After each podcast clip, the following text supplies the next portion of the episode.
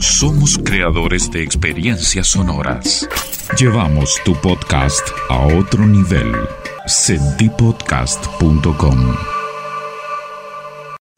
Nuevas metodologías de trabajo, creatividad, innovación, tecnología y tendencias en el mundo de los negocios. Cada capítulo una entrevista con un especialista. Somos, Somos Flecha Podcast, aprendizaje continuo, con arroba Ariel Bohé.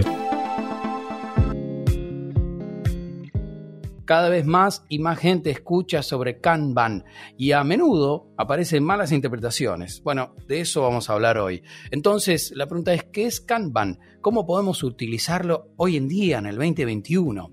¿Cómo estás? Soy Ariel Bohé, Belarga O H E en todas las redes sociales. Bienvenidos a un nuevo capítulo de Flecha Podcast, donde vamos a hablar con Antonio de los Campos, jefe de planificación y estrategia de Bantotal, fundador de Project Manager Latinoamérica. Escribió dos libros, Lunes ocho treinta y Liderar el Cambio Organizacional en un Mundo Ágil. Muy contento de saludarte, Antonio. ¿Cómo estás? Bienvenido. Gracias, Ariel, muchas gracias por convocarme y bueno, y un saludo también para toda tu audiencia. Bueno, muchas gracias, la verdad que estamos muy contentos, esta comunidad de Flecha Podcast que se está ampliando no solamente en, en Latinoamérica, sino también en parte de Europa, en toda la hispana. Esto nos permite el podcast, ¿no? Llegar a lugares que quizás no nos hubiésemos imaginado. Antonio, quiero aprovechar tu tiempo y quiero que nos cuentes un poco qué es lo que significa Kanban. Bueno, mira, a ver, técnicamente uno podría decir que es el nombre que se le da a las instrucciones de trabajo en un sistema de control de producción just in time. Pero bueno, ¿qué es esto? Y si, si tenemos un minuto, yo justamente por lo que comentabas al comienzo de, de, de la confusión que a veces se genera, me gustaría este, enmarcarlo históricamente esto, porque pasa mucho en negocios que comenzamos a nombrar cosas que son francamente diferentes con el mismo nombre, entonces generamos confusión, ¿no? Entonces, al efecto de esclarecer, eh, digamos, y muy rápidamente es importante irnos hasta los años mil novecientos cincuenta, pero, pero no, no te preocupes que vuelvo rápido para, para la actualidad, este, donde Toyoda, miembro de la familia este, de, de lo que es la, la organización de, este, Toyota Motor Company, viaja a Estados Unidos, bien, eh, a la fábrica de Detroit de Ford. Eh, está tres meses analizando el funcionamiento de esto. Luego este, se junta con Ohno, ingeniero, este, y ahí empiezan a, a, digamos, ahí empieza el origen de lo que es el sistema de producción Toyota, que después, este, digamos, y fue tomando, eh, se, se, digamos, se nombró como el, el sistema Lean, etcétera.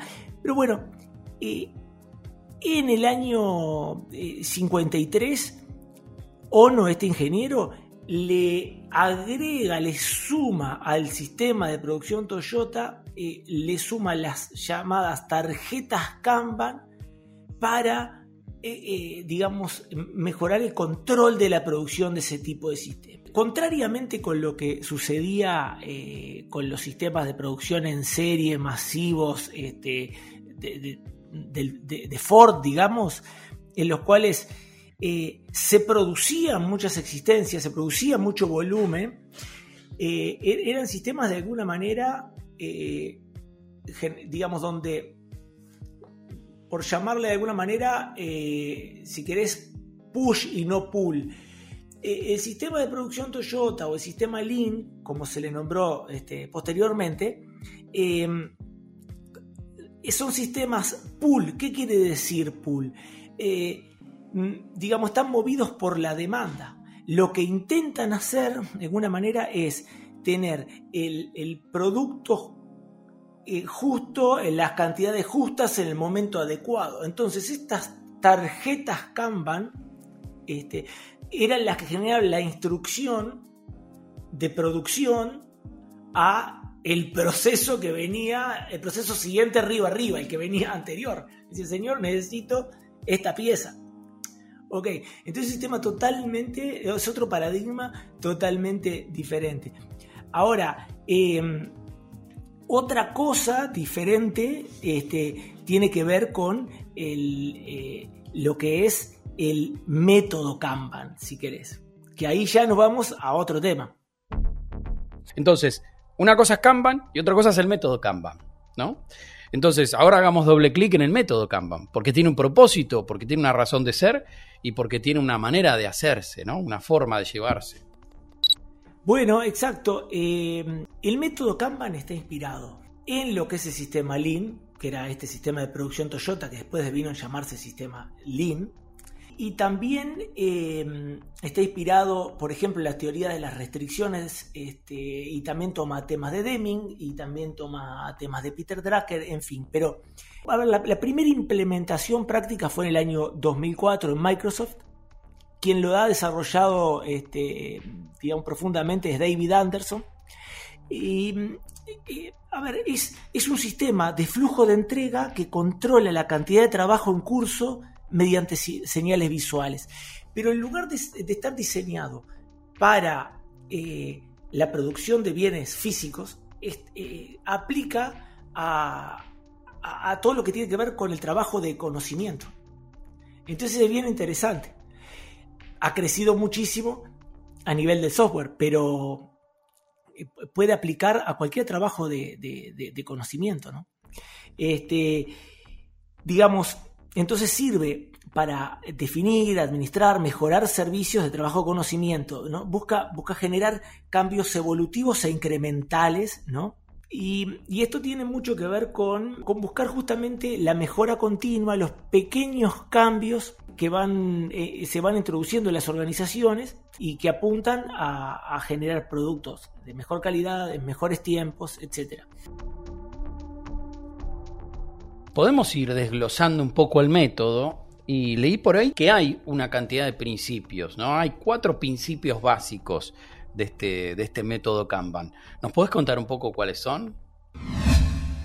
Un elemento fundamental es, es comenzar con lo que se sabe. Eso es interesante. Generalmente tenemos la, la idea esta de que, bueno, aplicar un, un método, un nuevo marco de trabajo a una organización implica generar grandes cambios culturales. Gran... Bueno, sí, sí, este, sí, sucede eso, pero Kanban está diseñado para comenzar desde el lugar en donde está la organización. Buscar la mejora a través del cambio evolutivo es otra, fundamental.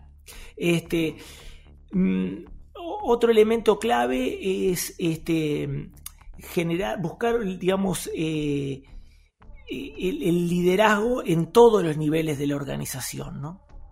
Y liderazgo en este sentido, digamos, inspirar a la acción este, en todos los niveles de la organización, ¿no? En contraposición con lo que podría ser una organización eh, absolutamente jerárquica, donde tengo un conjunto de gente que sigue instrucciones y unos pocos que piensan. No, bueno, va contrario a eso. Hay un foco en las expectativas del cliente, hace, eh, digamos, dentro de esta filosofía está la de los equipos autogestionados. Que equipo autogestionado no es que el equipo hace lo que quiere, define todo, no, pero sí define la forma en que va a realizar la tarea, buscando que sea el mismo equipo el que defina en qué forma van a ser las tareas. Se basa en las políticas para regular los flujos de trabajo. Estas son algunas de las cuestiones básicas. Por un lado, bueno, están los principios que los estuvimos comentando y por otro lado están las prácticas, porque obviamente como es un método, eh, lleva a la práctica. Hay, hay una serie de prácticas, eh, hay seis eh, para ser específicos, desde la teoría. Estamos arrancando con esta explicación desde la teoría y después quiero que vayamos, Antonio, que nos vaya contando algún ejemplo real, tangible, ¿no? Que quizás nos puedas comentar. Eh, qué pasa y cómo se aplica hoy en día, ¿no? Pero comencemos con esto de las prácticas de Kanban. Y bueno, la, las prácticas eh, son consistentes con los valores y con, las, y con los principios, ¿no? Que estuvo mencionando. Este, entonces la primera práctica va a ser visualizar el flujo. Es decir, ¿qué quiere decir visualizar el flujo? Uno puede dibujar, puede entender el orden en que van sucediendo las cosas, qué cosa viene antes, qué cosa viene después. Es eh, bien interesante y, y, y como una práctica para llevarla a cabo, digamos. El, la gente de informática lo hace siempre, uno les va hablando y ellos van dibujando las cosas, pero eh, los que no vienen de, de esa área o los que no venimos de esa área, es interesante que lo tomemos, ¿no? Empezar a visualizar y tener una, una visión holística de cuál es el flujo de creación de valor, ¿no? Este, cuáles son todos los pasos y cómo están, cómo interactúan unos con otros.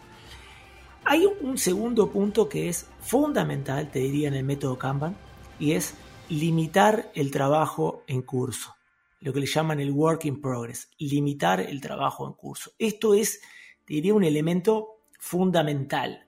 Imagínate que yo este, te lanzo, te arrojo una pelota, este, de, una pelota pequeña, pongamos por caso.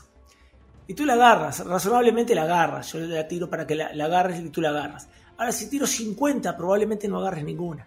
Luego hay otro elemento que es fundamental, que tiene que ver con medir y gestionar el flujo. Entonces, identifico el flujo, limito el trabajo en curso en función de la demanda y la capacidad que yo tengo de, de hacer las cosas, por la gente que trabaja conmigo, por el equipo, etcétera. Tercer punto, mido. Mido para poder administrarlo. Uno puede ver un proceso como un conjunto de políticas que gobiernan el comportamiento.